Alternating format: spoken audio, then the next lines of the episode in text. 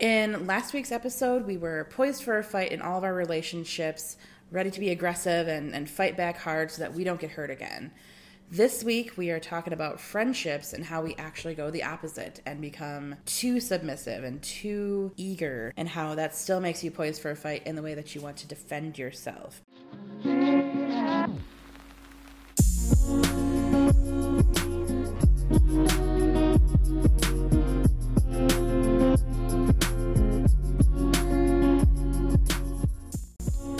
Welcome to Candidly Creative, a bi weekly podcast from Creatively Caitlin that focuses on open, honest conversations. If you like what you hear, follow me on Instagram at creatively underscore Caitlin or head to my website, www.caitlinnorm.com. We are drinking our coffee this morning. I'm joined by my friend and mommy blogger Meg Sprink. Her page focuses on raising her daughter Rowan with her fiance Dakota, um, who lives with type 1 diabetes. Uh, it's a really interesting page, and it, you'll see lots of stories come through about how they deal with those challenges and how strong she has to be um, while raising her daughter. So, thanks so much for joining us, Meg. Yeah, thanks for having me. I'm enjoying this cold weather here in Phoenix right now. I do love that it's cold weather for you, and it is not for me, as I just came from 20 degree weather and it is 60 here. You're welcome. so, we are going to start with talking about our past with bullying. Um, so, everyone knows bullying's kind of that hot topic word that everyone is just ready to say, oh, you're bullying me today. Um, but kids have gone through and always will go through some of the worst bullying that exists. I know as a child, I struggled with being the tallest, the biggest, the strongest kid for my elementary school. And then in middle school, it became everyone was catching up to me with the boys were getting taller, the girls were getting taller and stronger, people were forming cliques, and I just didn't fit into those those scenarios. And the result was me being bullied for everything and anything that they could think of. While it hurt, we're not going to dive into what exactly happened. because that's not the point of the conversation mm-hmm. today. But the point is that we are going to bring up is that there is some lasting trauma that exists from this bullying and how it has shaped us as adults. Everyone says you're supposed to let go. It was we were all kids and they were just kids being kids. Kids are mean. There's excuses galore, but it doesn't hurt any less and cause any less self-esteem issues. It causes us to lose trust in people. And bullying does have a longer lifelong effect on you during adulthood. I know I have been struggling with that for many years. And I'm not sure, have, Meg, I'm sure you've experienced the same kind of thing because I know you've been bullied as well as a child. Oh, yeah. I was severely bullied. Um, it, you know, it started when I was a kid. I was, you know, quite the opposite. I was, I was more of the the geeky, like small kid that everybody wanted to pick on, and I just wanted to be the popular girl so so bad. Um, so I mean, it did start from there. Um, it went all the way through, you know, middle school and high school, just because I always was more of the outcast. Um, but I think for me, it stemmed from me being unconfrontational. I, I would avoid any uh, conflicts, you know, at all costs. Mm-hmm. Um, and I want to say, you know, if we're going into a psychological aspect of it, um, it was because I always saw my parents fighting so, so hard. And I was kind of like the peacemaker and just wanting everything to be calm. And I think I took that even into my life, you know, in school and activities and, and what have you. Yeah, absolutely. And that's part of it too, just being that non confrontational. And I think part of it is that we're both empaths. You want to make sure people are calm and that you're not adding to the energy of the room because we're already getting overstimulated by all the things that are happening. As soon as someone raises their voice, it's like, please stop yelling at me. I don't I mm-hmm. don't want that. So I know that as we've aged, we have gained, you know, good friendships and some lifelong friends at this point that I consider because I've been friends with them for more than 10 years. But one of the things that I've gotten a lot of feedback from my friends is that I'm I can be a bit too much and a bit clingy almost too intense of a friend that mm-hmm. I'll put their needs over mine and their wants over mine and I will do anything to make them happy, which sounds really terrible when you phrase it that way, but it's more of a oh, you need someone to drive you to the hospital? No worries, I can do that. I'll take off work. Um, oh, you need um, a ride home from the bar at night? You can just call me and wake me up. I'll get up and do that. Um, I'll make you dinner. Are you hungry? What's going on? I will cater to everyone's needs And then if someone tries to do the same for me, it feels weird. Mm-hmm. Um, it's hard to receive that friendship back because it, to me, it's a I have to give, give, give yes. to make sure that they're happy and, and still want to be friends with me and prove myself that I'm a good friend. Well, I almost think too with that because I can relate is when you find somebody who just even accepts you remotely then you try to you know win them over and earn their trust because you don't want anything else to go sour because you've experienced so much you know bullying or, or hurt that when you do find this great person you're like oh well maybe you know you'll be my friend and we can have this wonderful relationship and you just try try try exactly and a lot of that too because we try so hard ends up being a you get just deserted by these people that you care about so much. I've had maybe five quote unquote best friends that I've lost in life because of whatever reason. I, I have my own opinions of how they ended, but I honestly truly believe it's because I became that huge follower that is I'm naturally a leader. I, I thrive best when I am in charge and given responsibilities. But in friendships, I tend to be the follower. Isn't that interesting? Because I'm the same exact way it's almost again not to like say that it's bullying is such a traumatic response that it's hard to function, but every bit of these kind of abusive relationships, whether it's in love or in friendships, shapes how you react to situations. So in the friendships, we end up being these followers. And I know I changed some music I listened to, how I dressed, how I how I wore my hair because it was cooler. Um, I changed you know who I talked to sometimes because we had to all agree that we hated this one person. I didn't know who who I was. I didn't know what I liked, but I knew what my friends liked, and so that's what I was going to do. and when you start losing yourself and molding yourself into these relationships, friends at the turn of a hat, I've had them just be like, "We don't like what you like," and I'm like, "No, because I like what you like." So of course we like the same things. Mm-hmm and it's oftentimes that I find that at those points when friends start realizing that I'm just following what they want to do instead of actually contributing to our friendships, that they just are done with being the leader of this friendship. So that's where I come from. Like I have a lot of friend desertion that has made me distrustful of our of future friendships. Did you have the same desertion, or are you are you the one who kind of deserts your friends? Yeah, I would say that in my past, I was more of the one who would desert my friends. Um, I think it goes, you know, both ways. It's actually stuck with me for quite a while. I did desert a really dear friend. I think it was middle school because I wanted to be in the popular crowd, of course. Oh yeah. And she and I were just not progressing enough. so I told her, I said, I or yeah, actually, actually, I don't even think I told her. I think it was just one of those things where I stopped hanging out with her, and throughout the years, I saw her, you know, with other friends, and in the back of my mind, I was like, oh my gosh, if I just would have stuck with that girl, like we would have had an awesome, you know, life and friendship, and not cared what other people thought because she always was that way. She didn't care what people thought, but I did. So. Um, I abandoned her and now she's, you know, awesome and living this beautiful life and we still talk on, you know, Instagram and Facebook, but we never talk about, you know, what happened. So right. it, it's kind of you miss that opportunity to have a close friendship. Like you can right. be like friends with her obviously, but having that close friendship, it's kind of like you lost that chance as soon as you switched and said, you know, I don't I don't think you're helping me get to the status that I want to be. Exactly. I actually did the same thing um, in high school.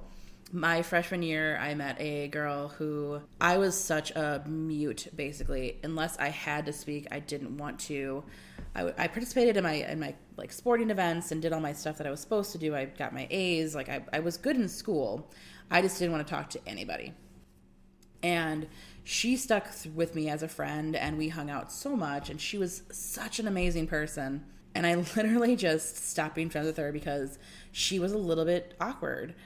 And everyone goes through an awkward phase in high school, obviously. I think I was also in an awkward phase, but I was fighting so hard to get out of it and be be accepted by a larger group of people instead of just one that I ended up losing the one person that had been a close friend throughout the whole year.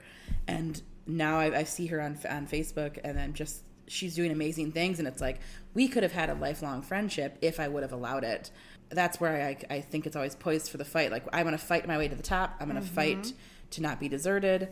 I'm not going to trust that this close true friend is going to be my close true friend for long.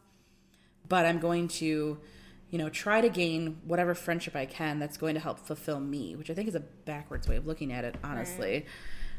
Yeah, no, I I get it, and it's just so funny how you and I differ in that, but at this, you know, on the same coin, it's so similar. You know, you stay, I desert, and you know, I think that's you know, holds true even in you know relationships um, with what you and I have both dealt with. So it's it's so fascinating. No, it's very true because honestly, even in relationships, I have always been the person who stays. I will, I refuse to break up with people. the first person I left ever in my entire relationship capacity was my ex fiance. And that is actually amazing to me.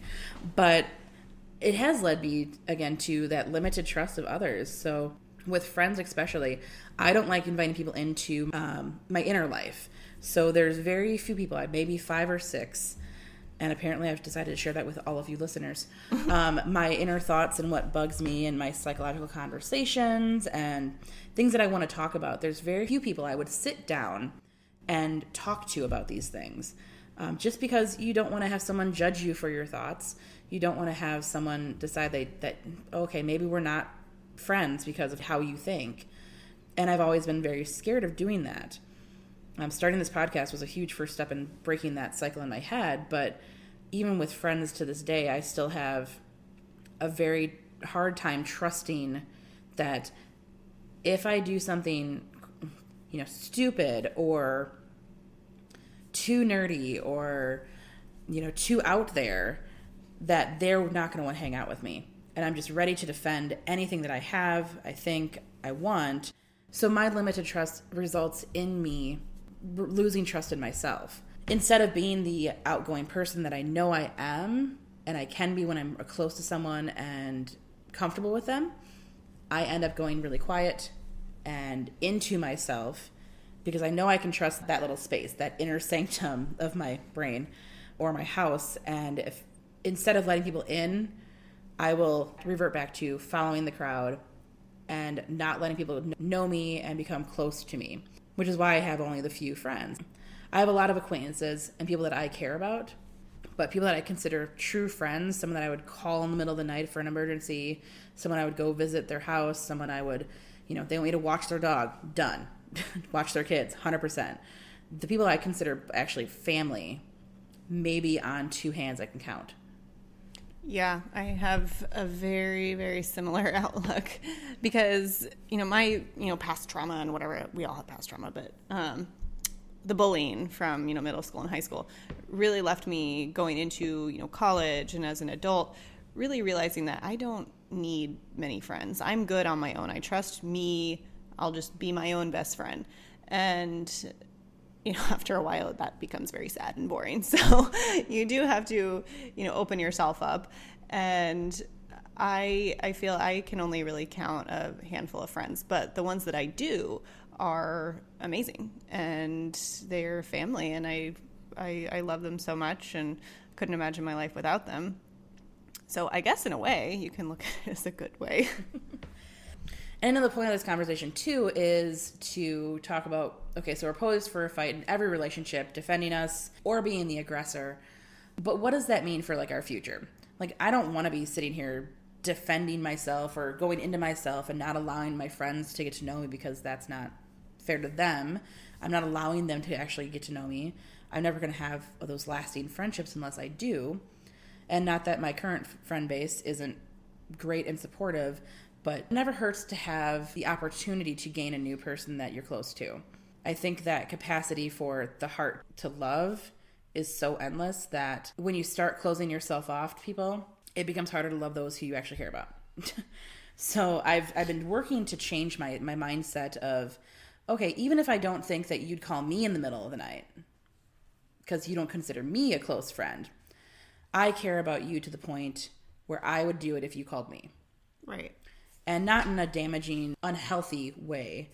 It's more so I will give my heart and my care and my my love out to you, and if you would like it in return, then you can ask for it. And instead of having it be I'm just going to open up for everybody and, you know, I'll do whatever anyone wants me to and not caring a second about myself. I care about who I am, I care about what I can offer. And if you want to see it, I will show it to you. Um, and actually, that's how I became friends with Meg because when I first met her, she is the epitome of the opposite of me. if you think like light and dark, she's bubbly and outgoing. I'm very reserved and quiet, as much as physical. She's this petite blonde, and I am a you know stocky brunette. yes, stocky. I'm stocky. choosing that word. Um, and in you know everything, she was she was kind of the instigator too because i think it partially helped because she had just moved to my town mm-hmm. um, so was, favor was on my side but it was as soon as she was open and honest and just like ready to have a conversation i i've been working to if so if i can sense that to actually go through with it not just be like okay cool so glad we're talking and then walk away and be like i'm never talking to them again this person is interesting they're interested in what i have to say let's have a follow up conversation. Like, not closing yourself off to the potential for a second, third, fourth conversation. Because now, hell, I'm basically a family. Mm-hmm. Yeah, yeah. and I'd fly across the country to go see you several times a year right. just because that's part of our life. Um, All started with a beer, folks. It did because that's Wisconsin for you. we we socialize and drink. That's how it works. In my opinion, that's how you reshape your brain or rewire your brain to stop blocking yourself off from friendships and being ready to trust somebody is is little steps. Like someone has to earn your trust. My dad always told me that that Reaganism, which is actually an old Russian proverb, um, to trust but verify. So it never hurts to trust somebody, but kind of do a double check. Like if someone breaks that trust early on, they're not going to not do it later. Mm-hmm. mm-hmm that's how I I find the best steps to becoming less defensive and trust your friends more and actually build strong friendships better.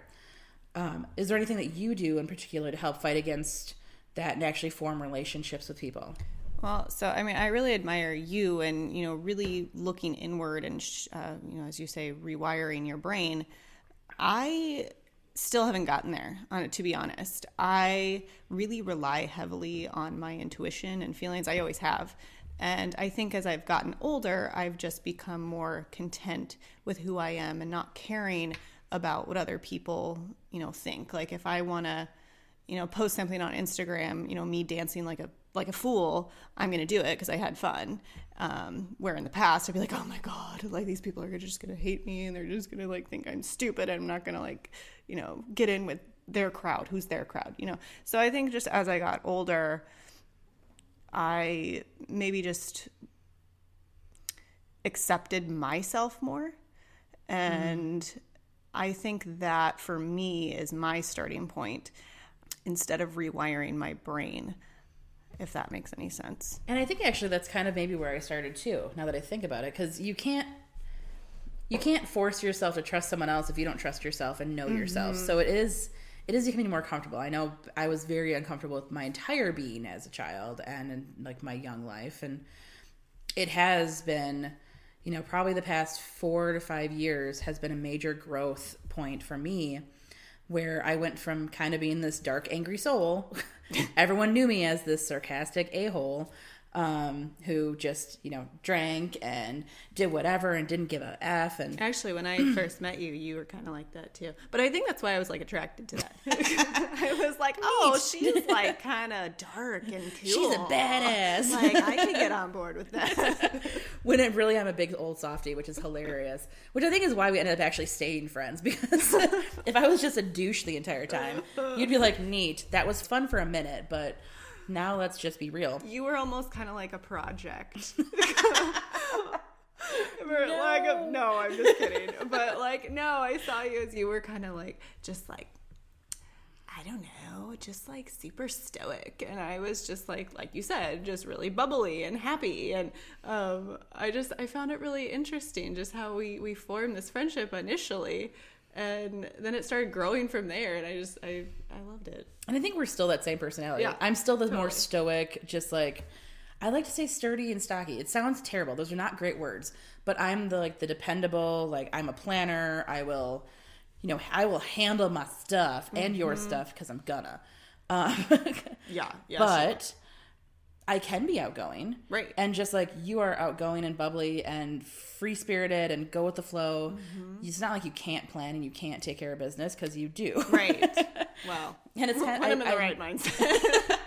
and I almost think that kind of we we have brought out more in each other, and that's kind of what these strong friendships do. Mm-hmm. You start finding somebody that you resonate with and you feel comfortable with, and you find something inside of yourself that you're you maybe have not attached yourself to before. Because I've never considered myself outgoing ever, hmm. and the fact that I formed this friendship with someone out of nowhere is an anomaly to me because most of my friends that I, ha- I have true friends are the people that I've worked with or people that I went to school with and spent an obscene amount of time with. Ever like actually forming adult friendships is so difficult to me Oh, yeah. unless we have a common bond of those workplace or some sort of group environment. right. And to just say, you know what, I'm keeping you, you're my friend now, was such a weird step. But it's true. I found something that I liked who I was around you. Same. Same. Yeah, you brought out more of. You brought me down to earth in my very flighty. I don't know. I'm an Aquarius, guys. That's all I can say. And I'm an Aries, so I don't know if that's supposed to be like good friendship, honestly, because I'm supposed to be like this controlling no, I leader. I'm supposed to hate Aries. I know. I'm like, I think you're too flighty for me. Yeah. Our friendship is over. That's done. As you can tell, we, I've know I've talked in my blog about astrology before, but that does not form all opinions ever. no, no. I think it does help you understand yourself better, It's fun. but it's not the end all be all. Disclaimer. Um, so, the way to change your mentality of just always wanting to either fight or be defensive, whichever way you lean, whether you're the one who does desert or whether you're the one who is scared of it um, and just will do anything so that they'll stay, it's really just understanding yourself, finding the support of those who accept you for who you truly are, and actually letting yourself trust those people. Everyone can find someone that will be in their circle, in their corner, but you don't need 30 people. So if you have your solid group of five and you feel comfortable and um, fulfilled with those friendships, I'm not telling you you have to have 40, 50 friends. You don't have to put yourself out there in new ways if you truly are satisfied and fulfilled in your life. But it never hurts to me to pursue possible friendships and that might be maybe the the fear of desertion in me that having more friends in case I lose one is not a problem. I But I never thought of it like that. Interesting. Probably because I don't want to be around anybody. that makes a lot of sense. but to me it's a I know in myself I now can be more for somebody because I'm I know I'm more of myself. I, if I only had a few drops of to give someone, I only can give that to one person or two people. But now that I know that I can give more without actually being so drained and so hurt and so just distrustful of everybody, I know that I can have more friends. And it's just the point of getting there. that is always a challenge. If you're finding yourself that you are ready to stop being poised for a fight and ready to start forming those lasting friendships, just start looking at how you are and how fulfilled you are and who are those top five people that you trust. And if you have five, do you have five more that you kind of trust and maybe would like to get to know better and see if they're quote unquote worth trusting? Yeah, it, it almost last statement for me. Take a chance. No, I'm kidding. But no, truly, that's kind of how you know we formed the relationship. Is you know I randomly called this girl who I thought you know might be pretty cool, and I you know that was a big step for me. Um, and called her, and like I said, we went out for a beer, and the rest is history. So, taking Realize a we're the exact same person. Right. so much of the same personality. But again, thank you so much, Meg, for joining me today. If you'd like to know more about Meg and her blog and brand, you can find her on Instagram at Meg Sprink, which is at M E G S P R I N K. If you like what you hear on this podcast, head over to my website, www.caitlinnorm.com, and sign up for my Creative Circle.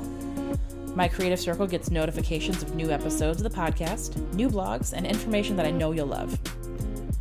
Stay safe, stay healthy, stay creative.